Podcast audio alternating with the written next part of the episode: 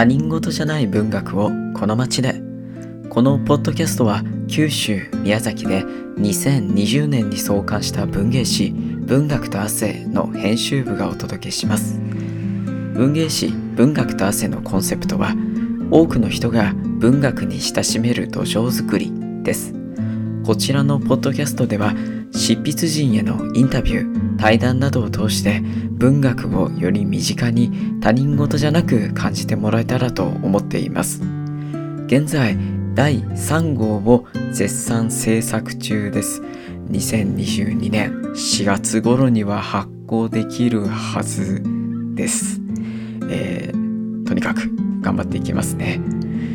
今回は執筆者との対談をお送りします。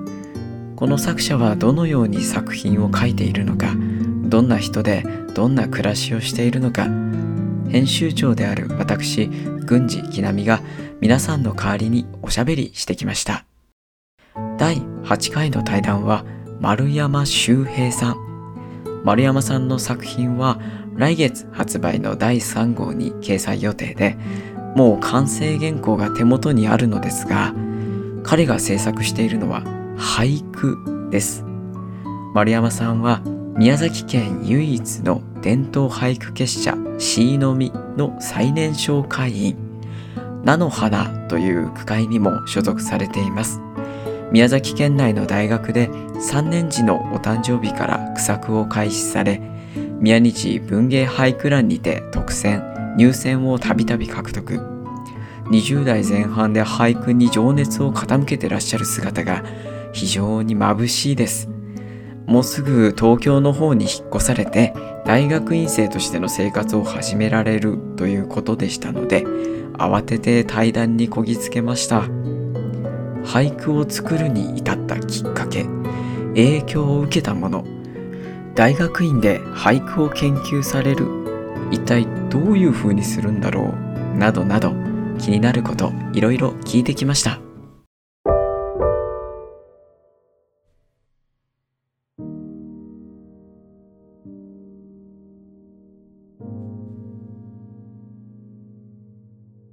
今日は、えー、と俳句を書いてくれてるっていうちょっとあの今までの文学達成にはいなかったタイプの人をですね第3号にお迎えしようと思って今日はポッドキャストも収録をお願いしてます。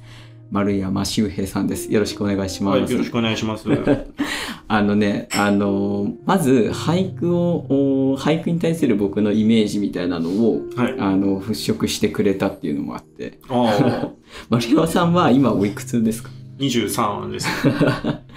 いや、あのね、10代とか20代とかで俳句をやってますっていう人にリアルにお会いしたのは初めて。なんですよ。で、その自分の中で、まあ申し訳ないけど、やっぱりその身近な存在ではないというか、うんうんうん。逆に短歌の方が宮崎だと、そうですね。ね、短歌の方が熱いでしょ。そうですね。うん、ボックスいるし、うんなんかこう、短歌甲子園もあるし、うんえっ、と、メジャーなイメージがあったので、うん俳句をやってる方からまずコンタクトが来たと。うんいうので、あらと思ったんですよ。あの、で、その人が、若いぞっていうのを、あら若いぞこの人ってなって、すごく興味が出て、丸山さんから最初ね、コンタクトいただいて、そうですね。で、実際にお会いしてお話ししてみたら、なんか、うーんまあ、いろいろ話を聞くうちに、この人はだいぶ、こだわりが強い人で、で、ものすごい、なんだろう、何かにこう、取り憑かれたように勉強する方だなと思ったんですよ。勉強？で、なんていうの、なんて言ったらいいのかな？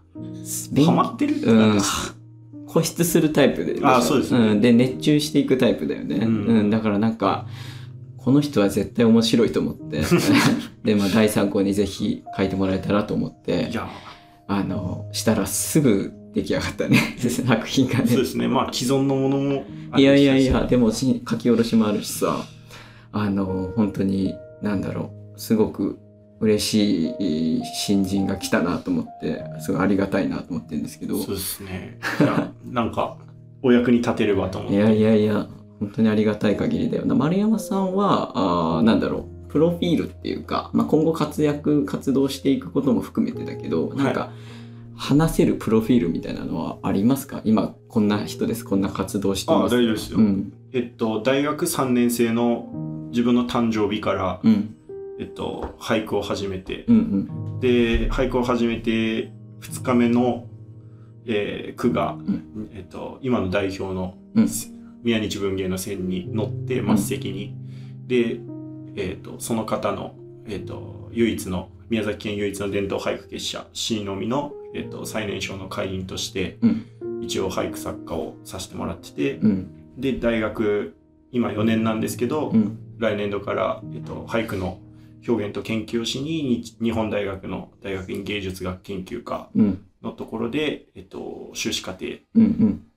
として、えっと、俳句を作っていくっていううん。感じですね。いやーなんかさそのまあ宮崎のその椎の実っていうそのがあるっていう情報だけはあの知ってるけど、はい。そのどんな人たちがどんな活動をしてるのかっていうのはまあ申し訳ないけどその内部に入ることはできないから知らなかったんですね。はい。で宮崎で俳句を作る俳句の活動をするっていうのはどういうことなんだろうとか、うんうん。なんかそういう基本的なところからまた知らなかったからはい。あのまあでそのそれ以前にね俳句ってどう作ってるんだろうとかあなんかーそういう基礎的なところも全く分からなかったので、うんうん今回その丸山さんがこの文学と汗に作品を寄稿してくれるっていうことでいろいろお見せてもらったじゃないですか、あの卒業制作、そうですね、うん、100句だったっけ？えっと宮日文芸線のものと、うん。あと自作の100うですね。ん、それを見せてもらってはい。あのまず自分のそのなんだろう持ってた俳句っていういわゆるうーん僕が思ってたいいね言葉を選ぶけど。あいわゆるちょっとこう単調だなとか、ううんん。うんうん、えっ、とうん花鳥風月的なそのなんだろう美しさはもちろんあるけど何か特に変わり映えがするわけではないんじゃないかって思ってた部分とかを、お結構お打ち砕いてくれたんですね丸山さんのその俳句が。嬉しいですね。うん、現代的な光景を歌うことができるんだっていうのもまずあって、だからその最初に見せてもらった100句100個の句があるっていうのもまあすごいんですけど。いやいやいや、大したことないですいやいやそれを見てあすごいんだって。その俳句に傾ける情熱若者が俳句に傾ける情熱っていうのを初めて目の当たりにしてすごいなこの人ぜひあの書いてほしいなと思ってお願いしたんですけど。あでそのなんだろうな。俳句をさあの、は作る、まあ、これからじゃあ丸山さんの作品を文学と汗で読んで、俳句面白そうだなって思った時にあ。はい。そもそもじゃあどうやったら俳句五七五なだけじゃないんでしょ？決まりがいっぱいあるんだよね。そうですね。えっ、と、まず、伝統俳句の系譜でいいんですよね。うんうん伝統俳句であれば、まず、季語っていう四季を、うんあの表現したうん春夏秋冬、まあ新年もですけど、うんその季語、うんテーマと、あ、キーワードとなる季語を入れる。で、えっ、と、五、七五の定型を守るっていうのが、うんうんこの二つは重要ですよね。この2つを守れば例えばその応募できる。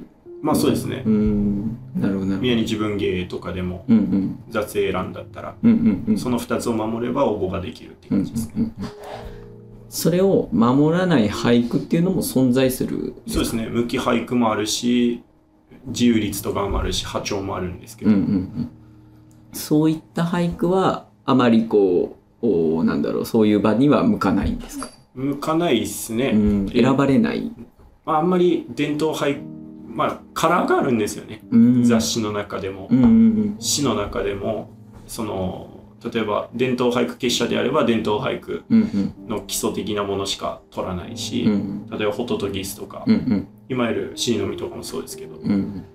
あそうですし、まあ、ただその自由律俳句の結社とかだったら自由律俳句をバンバン取っていくし、とかあの現代俳人がやってる主催でやってるところとかはその崩してるところも OK とか、うん。そういうのはありますよね。ああなるほどなるほど。その結構コミュニティが大事になってくるのかな俳句っていうのは。そうですね。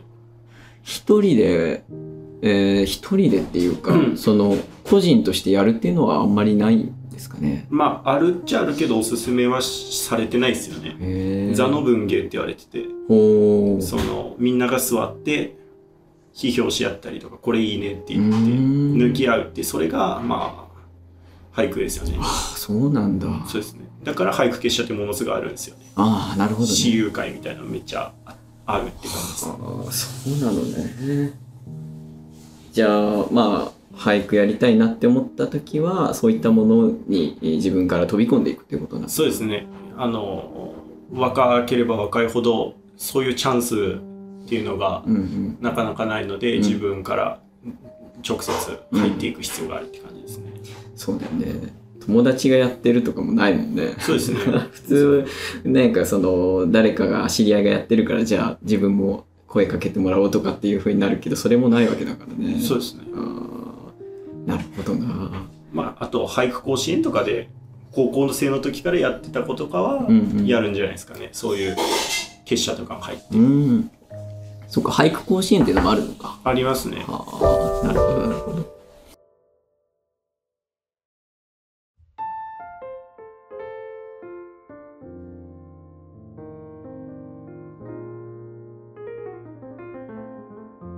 あのまあ文学と汗の話に戻るけどやっぱりその今後も、まあ、定期的に出していこうかなってはい。思ってるんだけど、はい。そのやっぱりねどうしても短歌あ短歌じゃない俳句の研究をして学校で頑張ってねあのいろいろやんなきゃいけないからさなんか忙しくなっちゃうんじゃないかな。大丈夫？全然。それは大丈夫。共鳴してるんで、あーそっか。なんていうんだろう。うん。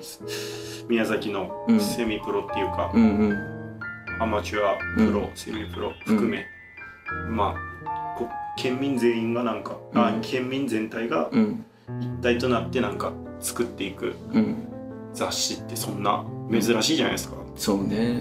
俳句作家がいなかったらうん。ね。うんちょっとそう。文芸誌として。そうなんかなんて言ったらいいんだろう。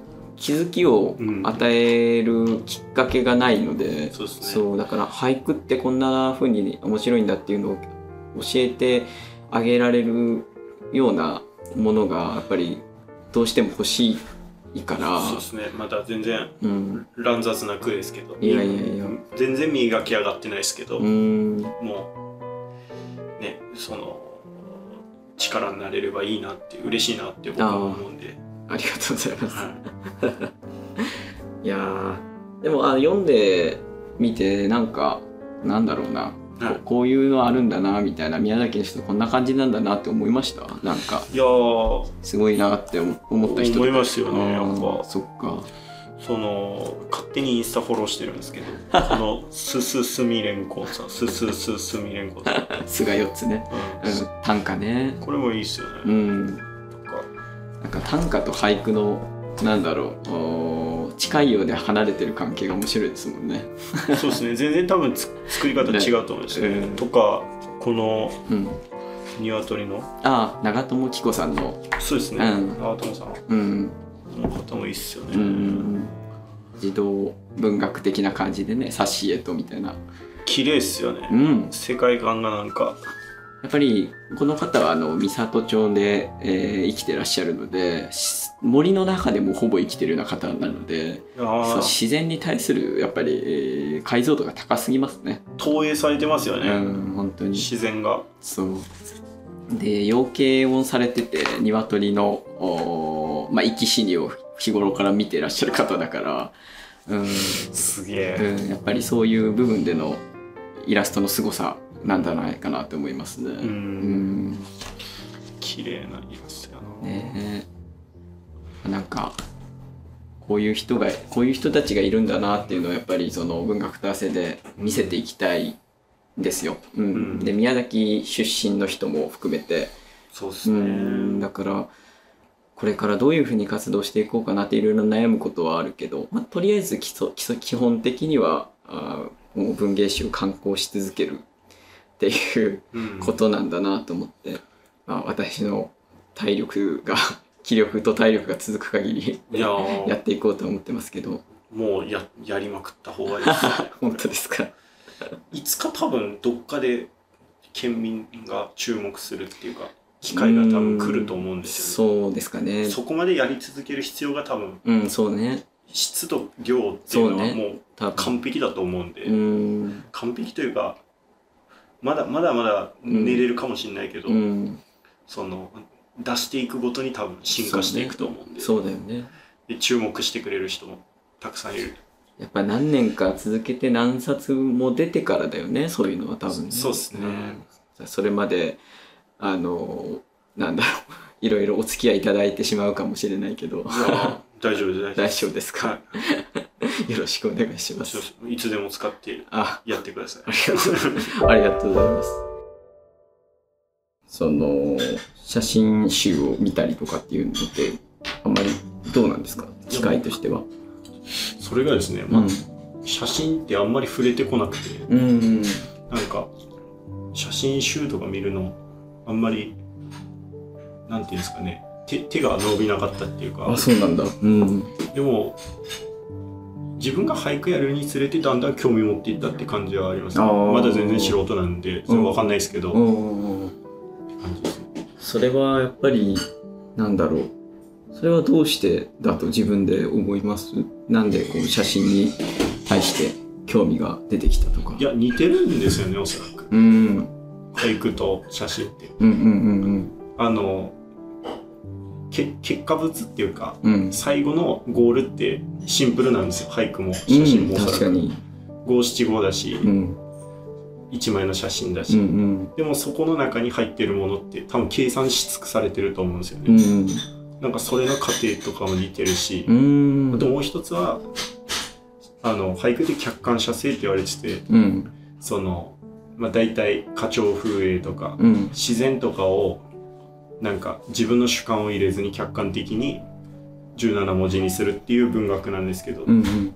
写真はその一枚の写真の中におそらく色とかうん。構図とか、うんでテーマとかうん。概念概念とか思想的なものも含めて多分複雑に入ってると思うんですよ。うんうんだからなんかそこら辺がうん。切れ字の多様とかうん。文語文法とかうん。テーマとかには客観写生とかと似てるなとはあなるほど。だから過程とかプロセスが複雑なんですけど、うんうん。結果物はシンプルなんですよね、うん確かにそうね。どっちも。うんっていうのががなんか似てるなと思って。ああそうか文学の中でも俳句のシンプルさっつったらやっぱすごいですもんね。そうですね。よく考えたらね。確かにそのじゃあ逆に小説はもしかしたら映映像とかよりかもしれないですね。そうですね。ん。なるほどな。写真ってすごく 不自由に思う人も多いと思うんです昨今。やっぱり、うん。えっ、とスマートフォンのあの、まあ、普及によってはい。誰でも結構映像を撮れたりとかするようになったじゃないですか。はい。だから映像の方が情報量が多いという風な。で、まあ、実際映像のお仕事の方が増えたりとかしてるんですよ、うん。なんかその写真の写真家のお仕事よりも、うん。動画制作のお仕事の方が儲かるとかっていうことでそっちの方が増えてたりとかって需要が高まってるっていう部分があって。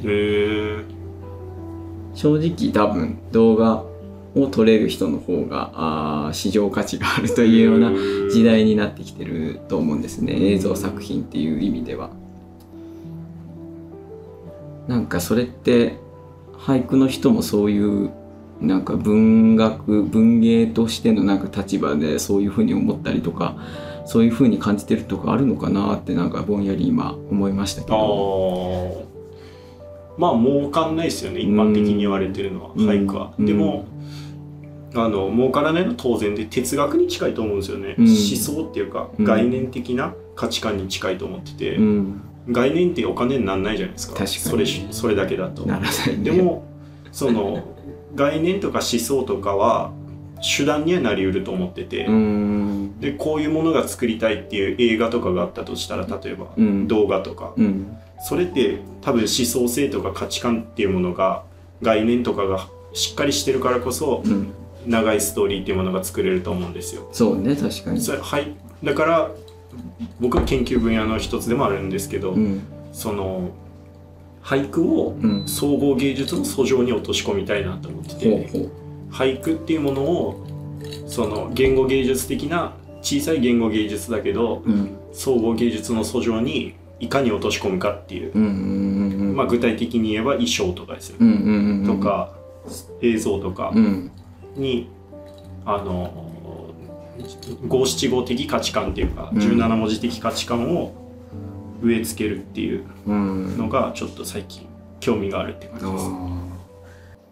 その俳句がすごい好きな人が、あーそれを核に持っててそれでこう自分はあーまあ例えば松尾芭蕉が好きで、うん。その価値観が自分の中にあってその人が音楽を作ってるとか、まあ、映画を作ってるとかっていうのはうん。あのまあたくさんあると思うんですけど、それが全然表層化されないじゃないですか。わからないじゃないですか。うん。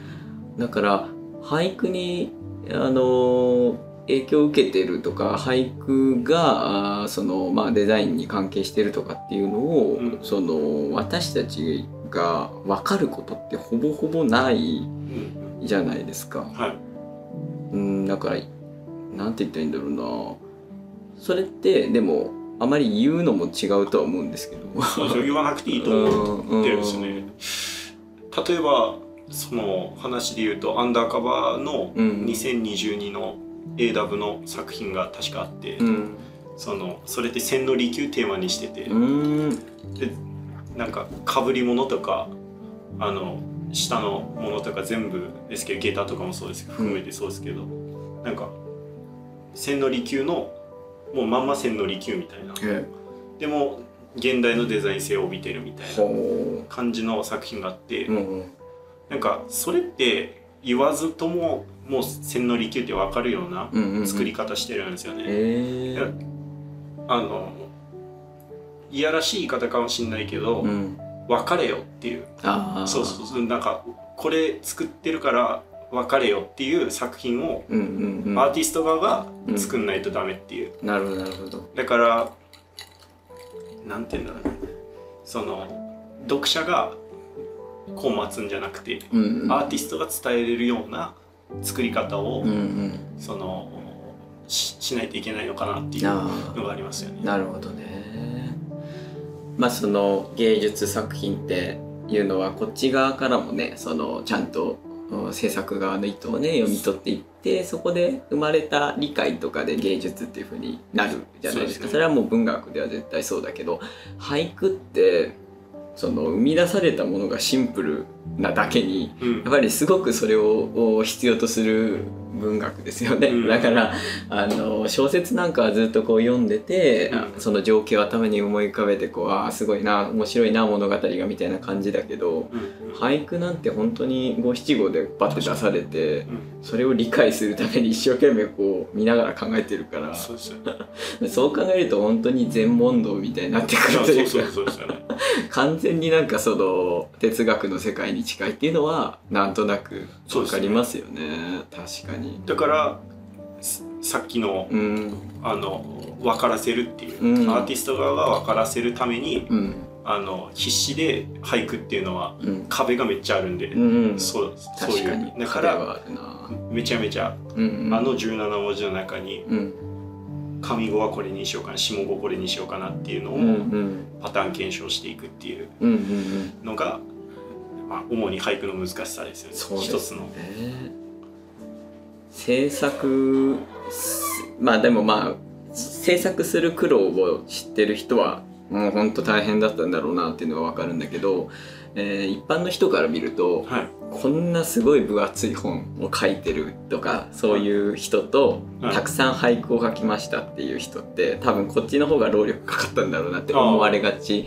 で五七五のこの短いやつとかも、まあ、例えばそれが2つぐらい並んでたとしてそれにかかるう労力っていうのをこうあまり想像できないじゃないですか多分ね。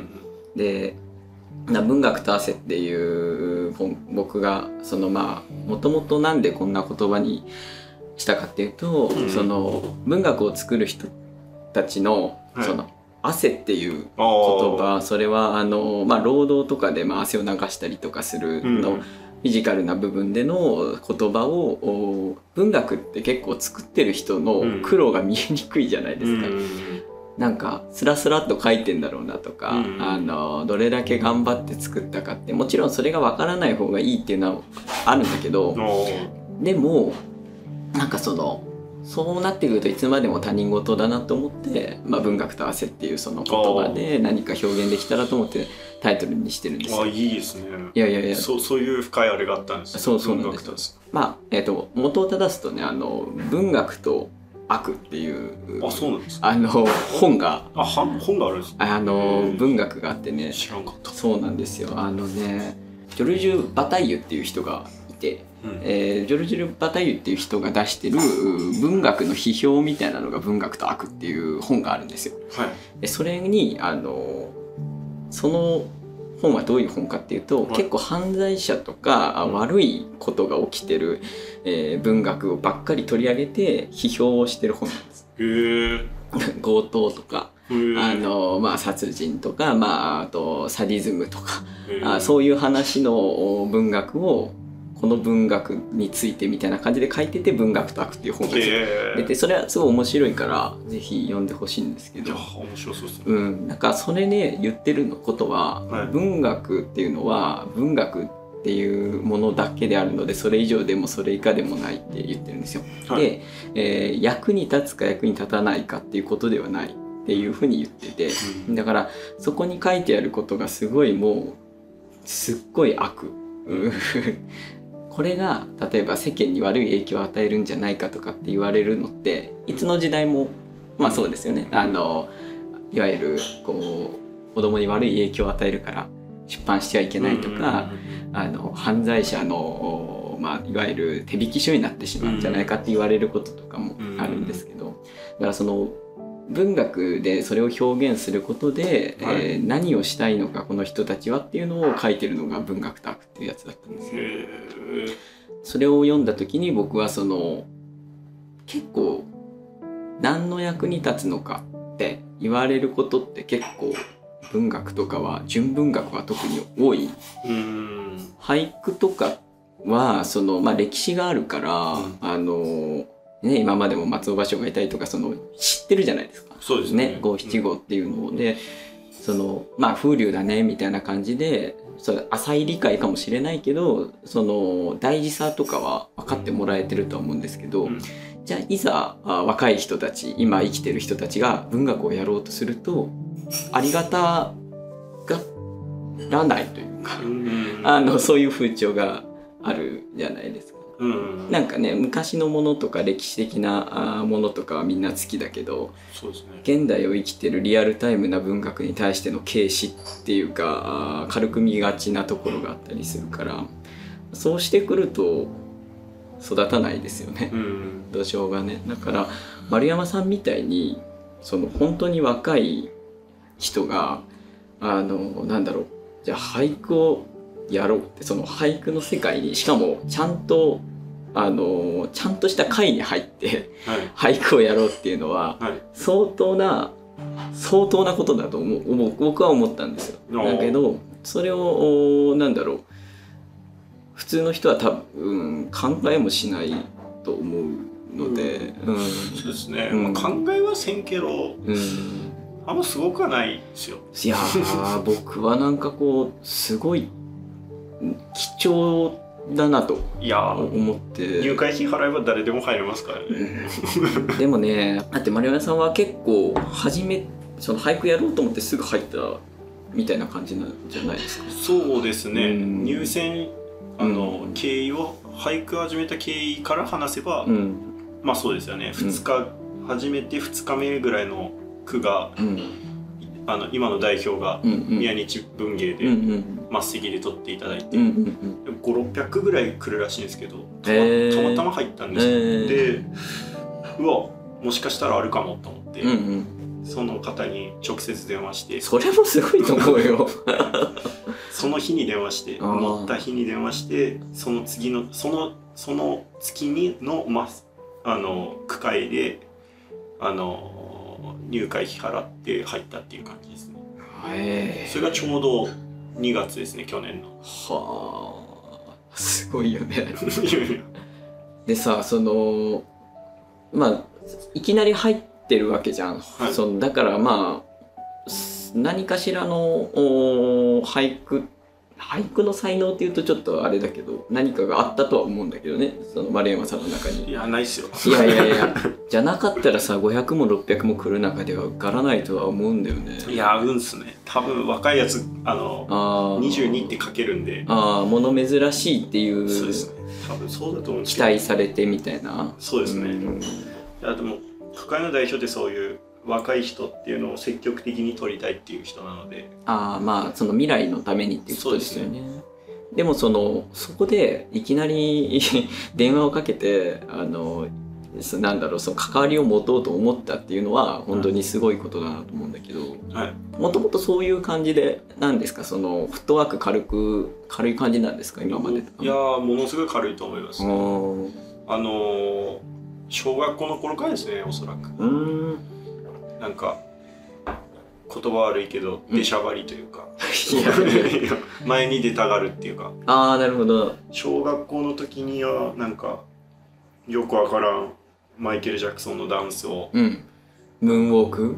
とか、うん。なんか踊なんか歌に合わせて踊って、うん。それがなんかクラス会みたいな踊ったりとか卒業式のなんかパーティーで踊ったりとかして 一人で？一人です。みんなから拍手喝采とか。なんでそれはマイケル・ジャクソンがもともと好きで？いや大好きでした、あーそう。小学校の小3の時からマイケル・ジャクソンのなんか精神性みたいな。こやつは多分世界を変えたんだろうなっていう。なるほなんか直感で感じて。どどういうことなんだ？いやわかんないですけど。すごいね。小3でマイケル・ジャクソンめっちゃハマるってまたあんまないけどね。なんかメッセージ性が感覚的に分まかったんですよ、なんか子供でも分かるじゃないですか。なんかあそう？ミュージックビデオとか見ると。そうね。泣いてる子供とか出てくるじゃまあないですか、そうね。だから何か大切なことをこの人は伝えようとしてるんだとは思ったってことですよね。だから小学校の時はそういうのがなんかこの人はすごい人なのかもしれないみたいな思ってなんか真似するべきであるみたいな。あの思って。はあ。で踊踊りましたね。なるほど。多分そんな深く考えてなかったですけど。それで踊る真似するべきである踊るっていうのはすごいそこの飛躍がすごい。そうですね。で当時「This is It」ってこんな分厚い DVD が出て。あったね。でなんかスムースクリミナルとかビートイットとか、うん。あの踊って。踊って。踊り狂ってました。小学校の下校時にうん。その何を踊るかみたいなの決めて で帰ったら DVD 入れて踊ってましたね。なるほど。小56ぐらいの時は。家でずっと練習をして学校で披露する。そうですね。なんか前に出てなんかやりたいみたいな。のは変わってね実践的なクリエイティビティみたいなその当時からなんか好きだった感じがしうん。ます生きたクリエイティビティっていうか。ああなるほどね、はいまあ、でしその一般的なその出しゃばりっていうのとちょっと違うけどねそのマイケル・ジャクソンを完コピして踊るみたいなのは。そうですね。で小学生でねそれ今までやったことある人って日本で34人ぐらいしかいないんじゃないの？一人かもしれないけど、そうかな、うん、しかも年代が全然違うじゃないマイケル・ジャクソンが扱った時代では全くないから。そうですね。えなんであんなマイケル・ジャクソンハマったん誰かから教えてもらったのかな？お父さんとかお母さんとかそういう親とかの影響とか家族とか。あテレビだったような気がしますね。テレビね。そのうん。なんかテレビで踊ってる方がいて。ああマイケル・ジャクソン踊ってて。確か真似をしてて。それを自分もやろうと。自分もやろうみたいな。でいや真似を見てえっ、とマイケル・ジャクソンを見てマイケル・ジャクソンであ。でその当時に今もずっと聴いてるブルーハーツおおクロマニオンズのところにちょっと入っていきたいんですけど。そっかそっか。そうそうですね。小6の時です。小5、うん。今でも覚えてますけど、うん。いやもっと言うと小2の時なんですよ出会いは。おカップラーメンの CM で。カップラーメンの CM なんだっけ？ガンダムがうん。出て、うん。ダダダダダダダダみたいな、うんうん。その入りがあって、うん。でナンバーワンやろうみたいな。やることは分かってる立ち上がる立ち上がるみたいな、うんうんうん。その当時なんかあったのかな？小2でそれの歌詞に感銘を受けた。小5か小4、うん。まあ、小学生だったらうん。確かなんですけど、歌詞じゃなくてうん。なんか歌い方とか。ああでうわやばいと思って でもあの調べる能力ないじゃないですか。そうね。そうだね。だから放置してたんですよ。そしたらその開示見てて小6の時に。カイジ、小6か小5ぐらいの時に。うん、漫画で？賭博だってん。の開示っていう、ま漫画で？そうそうそう漫画で読んでたの？え違います。アニメで見てたの？アニメで見てて。で 渋。ででアニメの主題歌がうん「未来は僕らの手の中」なんですよ。へえブルーハーツの。そうなんだ。でそれをなんか今の若い人たちがうん。コピーしてるのがほう。流れてて。へえでそれ聞いてそれで YouTube でやっと調べれるようになってたから、うんうんそうだね。で小6の時に「未来は僕らの手の中」YouTube で見てブルーハーツだってことで掘り下げていったら、うんどうやらあの曲だと。あのクロマニオンズ っていうのが、うんブルーハーツハイローズクロマニオンズってなって、今もあの歌を小2の時に聴いてた歌を歌ってたんだってつながって、がって。でそっからもうずっと聴いてる。23年間聴いてるって感じ。あ23歳まで聴いてるって感じです。い原原点になったんだねだからね自分の中の。やぶっとい精神性はもうそこですね。ブうん。ルーハーツ。うーんそうか。そうですね。なんかでもやっぱりぶれない何かが自分の中にあるってやっぱ強いね。すごくね。うん。何かそのいろんなことをやるにあたってさこれから急に俳句をじゃあだって1年だよね。1年ぐらい。1年ちょっちょっとだよね。そうですね。もう決めたわけじゃない。その急にさ。ね。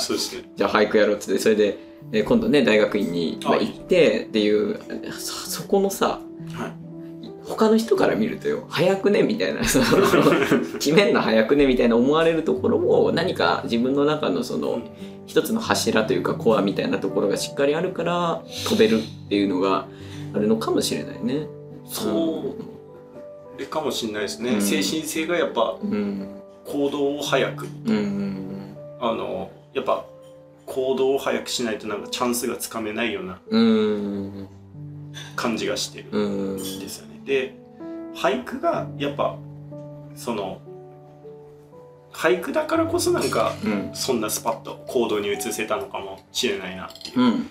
大学院受ける時もそうだし、うん。結社入る時もそうだしう、ん。なんか行動をスパッとしなければならないんだなっていううん。俳句はなんかうん一刻も早く俳句にどっぷり浸かる生活をしなければならんっていう。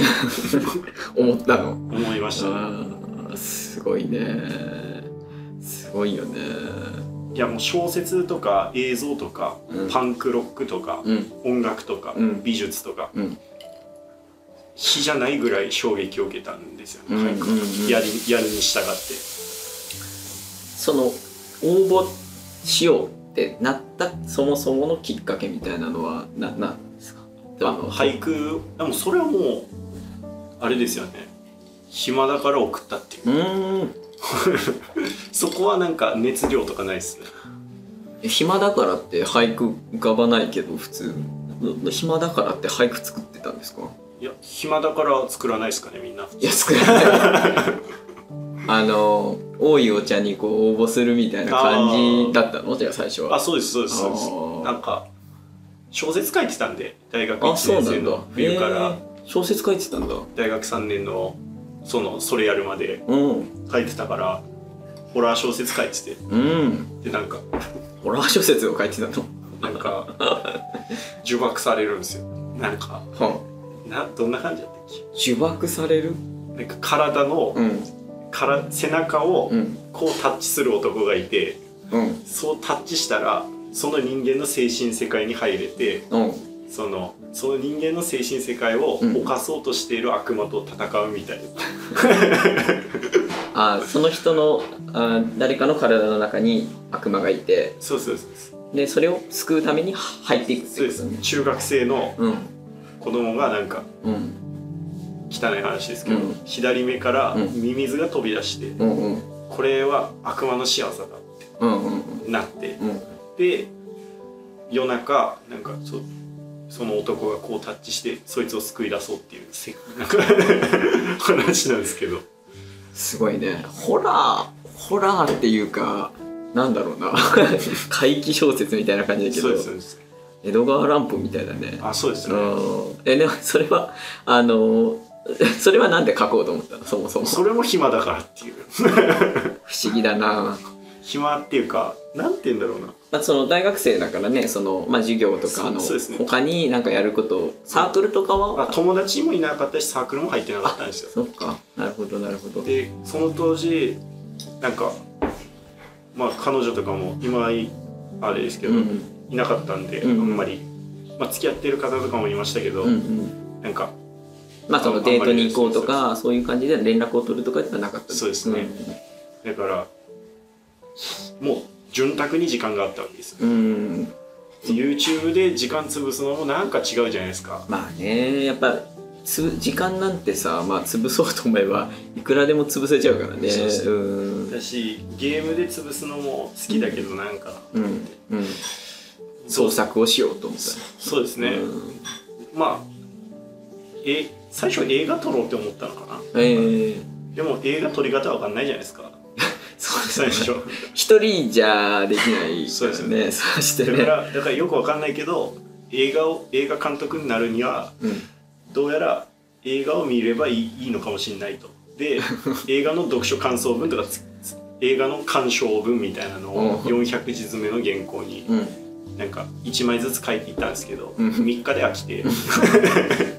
早いね。うん。でもなんか書くことは好きだったみたいなんですよ。ああそれそれでそれで気づいたんだ。そうです。文章俺書けるなって。そうです。感想文はつまんないけど文章は書けるなってことね。そうそうそうで文章に行ったっていう。感じですでそっから俳句に出会ったっていう感じです。よなるほど。まあホラー小説から俳句っていうのまたすごいけどね。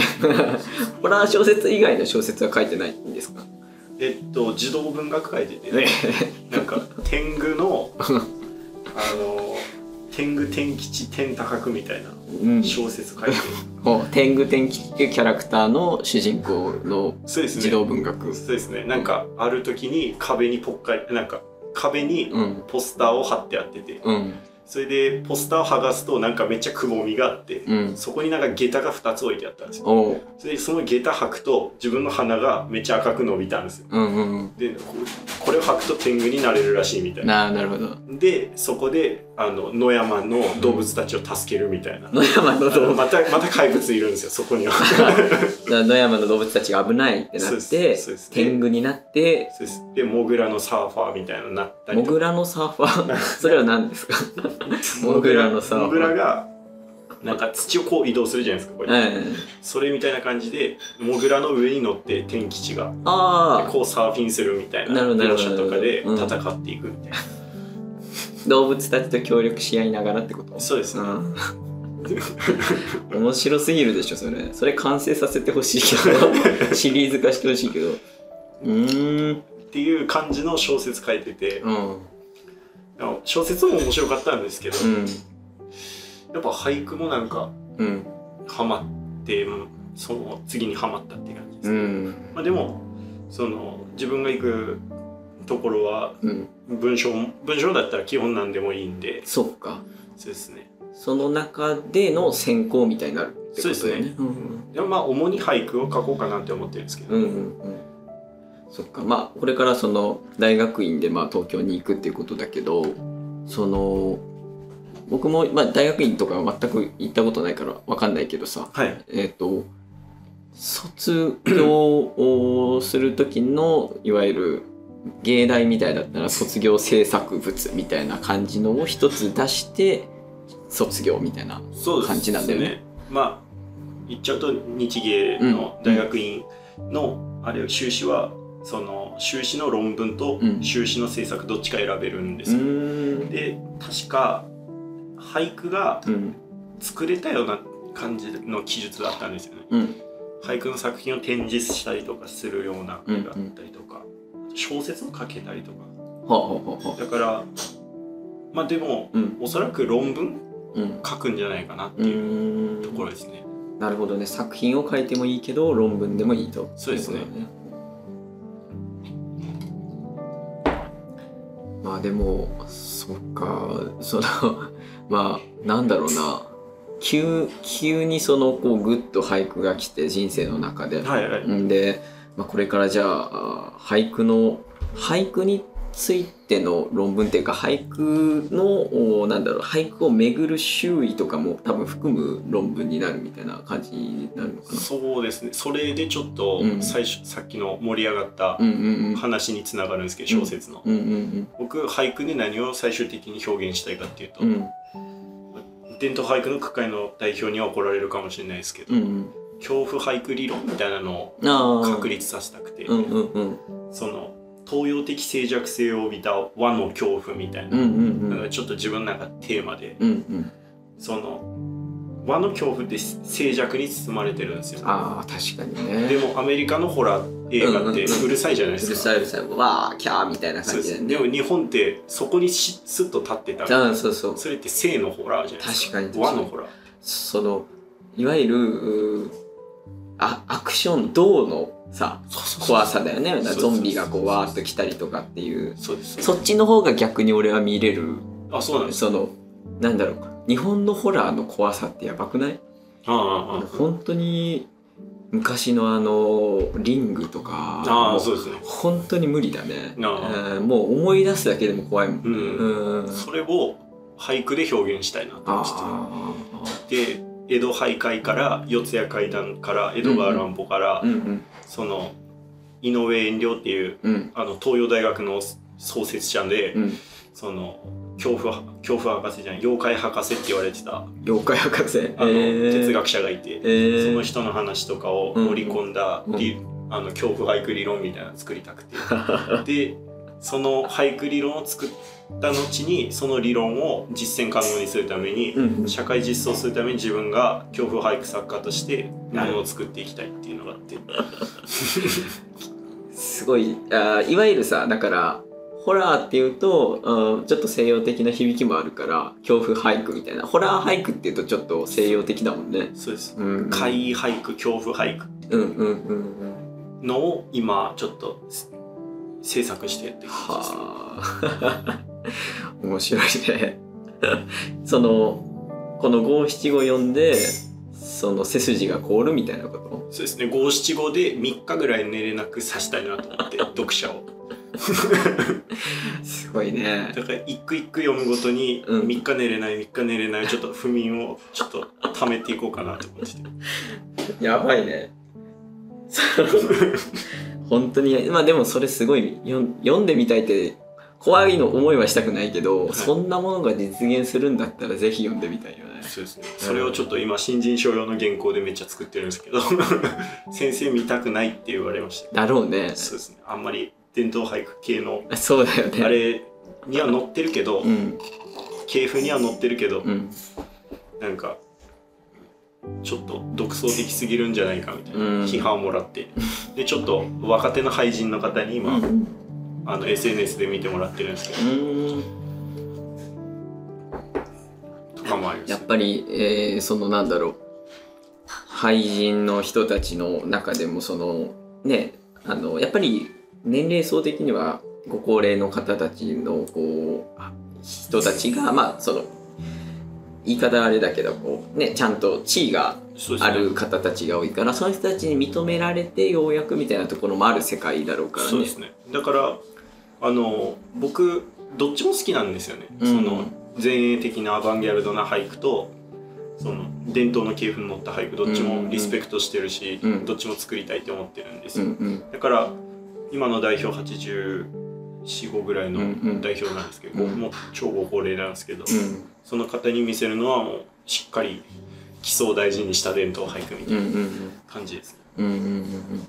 やっぱあのなんていうんですか陰と陽を行き来しないとうん。うんあの感情の振れ幅って分かんないんですよね、うん。人間の。うん。そのマイナスなイメージとプラスなイメージどっちも行ったり来たり行ったり来たりしないとその感情の幅が作れないんですよね、うん作品の中で、うんうんうんうん。そこは意識してるかな。ああなるほどなるほど。それが僕で言うプラスは伝統俳句でうんうん。明るい伝統俳句でそのマイナスな部分が強風俳句っていううん。感じですね、ああなるほどね。まあすなんだろう始めて1年ぐらいだからそうやって自分でさ自分のそのお創作の実験をし続ける時期でもあるのかななんかね。そうですね。俳句とか、まあ、短歌とかって SNS とかでも結構こうちょっと載ってるというかそうですね。なんかちょっとこう若い人たちが SNS を使って短短歌とか俳句とかやろうみたいなのを見かけることが最近増えたなって。そうですね。短歌はすごいですよねね最近ね。俳句見ないねあんまり。俳句見ないですけどね、うん。短歌はものすごいですよね、うん。なんでなんやろうな。多分おそらく反応の文学っていうか悩みの文学っていうああそうか。短歌は。うんうん。あの悟りの文学悩みの文学っていうう、んうんそれと近いのかもしれうんない俳句はだからご高齢の人とかが強い文芸だけど悟りを開いてる、仏とか自然を一体化できるような人が強いけど短歌は自分の内面と向き合って悩みを吐露するような一面があるからだから多分切り取られる一面が増えたんじゃないかなっていううん。あれですけどね。ああなるほどなるほど。逆に若い人の方がそその短歌にすがることによって何か吐露できるものがあるってことなのかな？そうですよね間違いないですね、うん。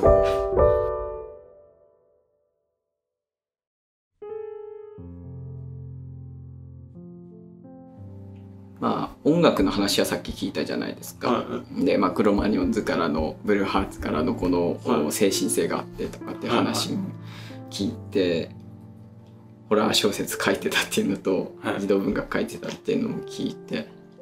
そうね。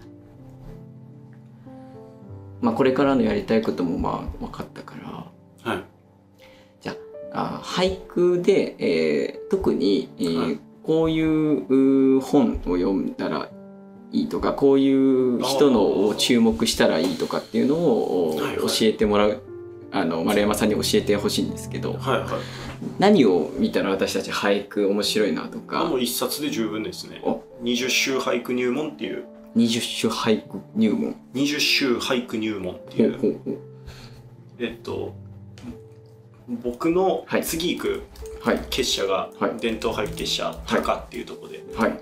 そこの創設者なんですけどお藤田彰子っていう。藤田彰子さん。のえっと名あの入門書なんですけど別に僕が高に入るから、うん。それ専あの 進めてるわけじゃないんですけど、うんうん。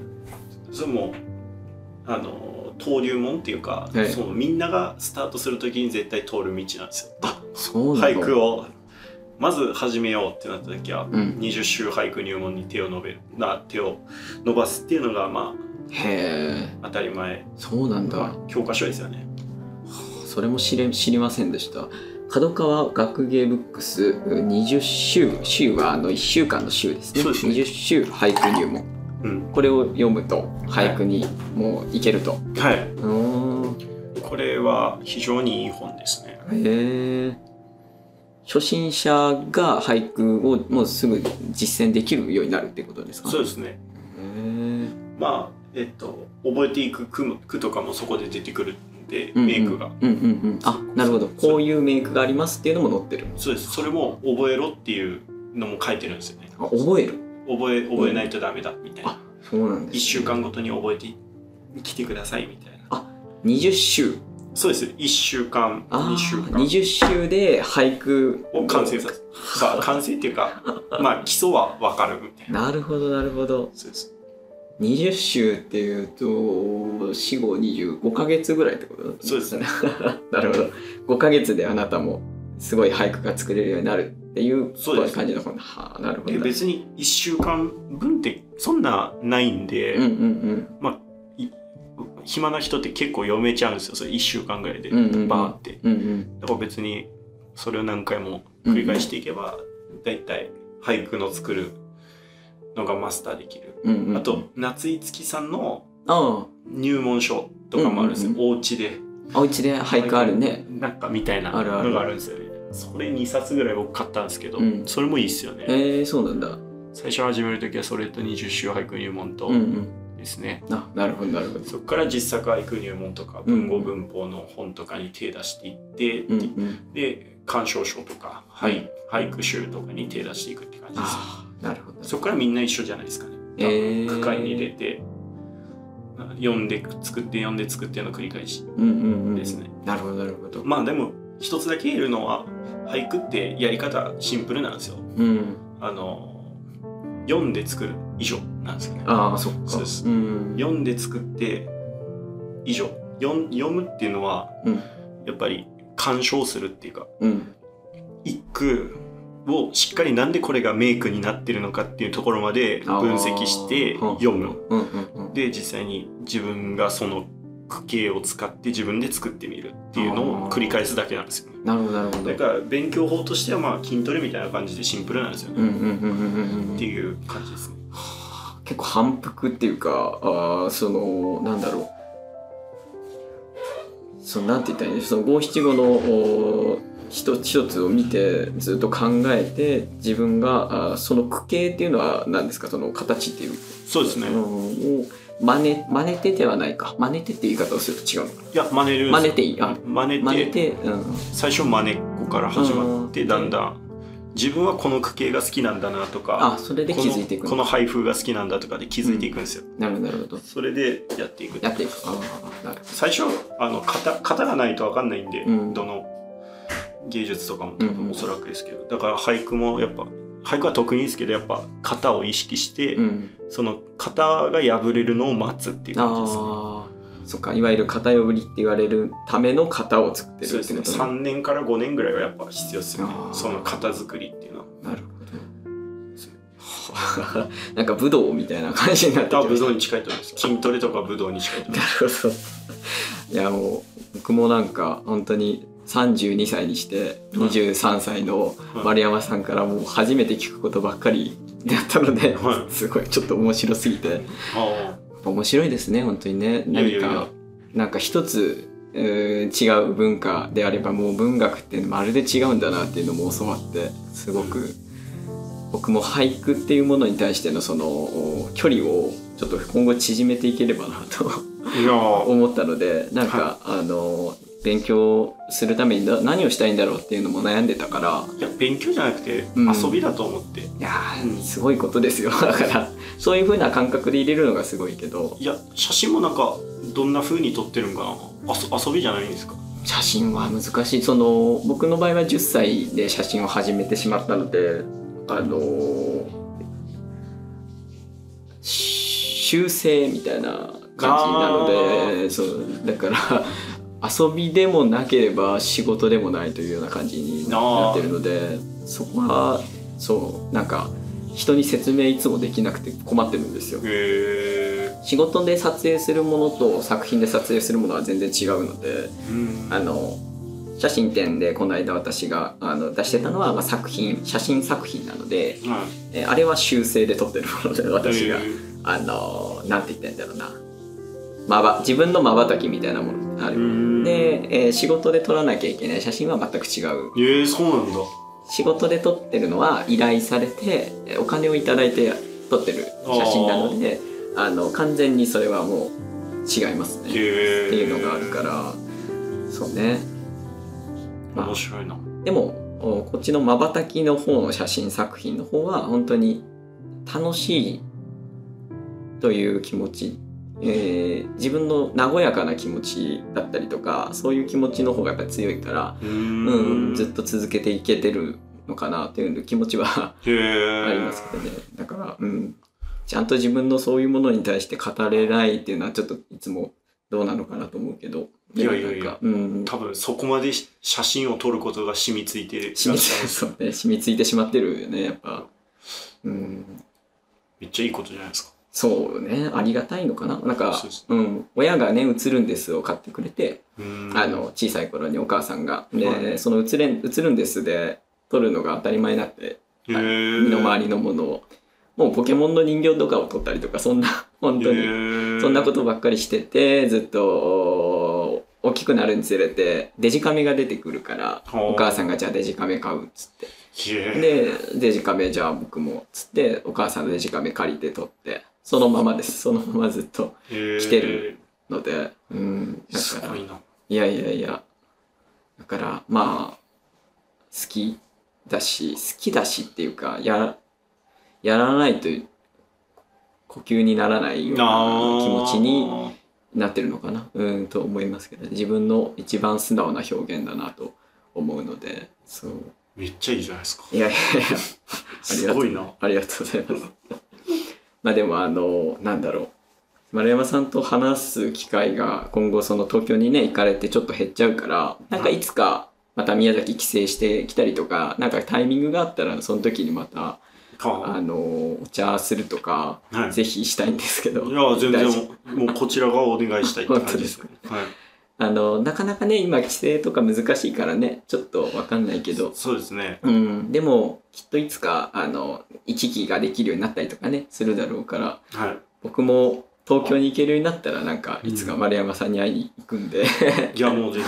その時はぜひよろしくお願いします。はい。なんか本屋とか巡るのも面白そうだなと思って丸山さんと。いやー、ね よくわからん本手出しそうですけど。うん、手出して、その本選ぶんだみたいなの見てみたいので、よろしくお願いします。ーお願いします。すごく貴重な出会いだなって思ってるからありがとうございこれ。これからの丸山さんの本当なんだろう何を考えて何をしていくかっていうその丸山さんの動向が気になるからああ。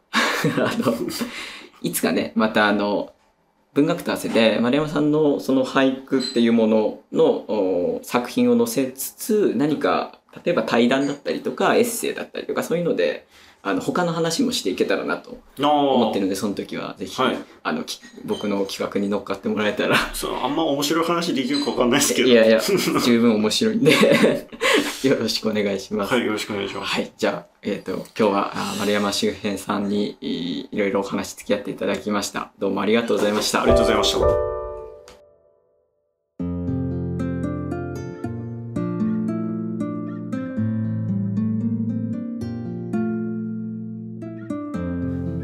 いうことで、丸山さんとの対談、いかがだったでしょうか？俳句の基本的なお話から、俳句の施策が多分野に適用されていくというお話まで、なんとも幅広く教えてもらえて、私は大満足です。それに、丸山さんご自身のお話も面白すぎたので、いつか自伝とか書いてもらえたらと思うくらいです。これから東京で俳句に文芸にどっぷり使っていった彼がどうなっていくのか目が離せないです。第3号に掲載される彼の俳句楽しみにしていてください。毎回対談を受けてご紹介する本。今回は「星恋」という本のお話をさせてください。というのも私の持っている唯一の俳句が掲載されている本。だからです。購入したきっかけは野尻宝永が書いた随筆が載っているからという理由だったんですがこの本は随筆と俳句のやり取りで完成される一冊でした。野尻宝永へ俳句を送ったのが戦後の俳句界を牽引した俳人山口清史星を愛する二人が夜空を眺めながら交わし合った随想と俳句が収められています。星を眺める時間が詩作を誘う文学を生むというのは多くの人が共感できると思います。俳句が好きな方随筆が好きな方そして天体観測が好きな方もぜひ手に取ってみてください。それでは今日はこの辺で文学当選編集部編集長の郡司きなみでしたそれではまた。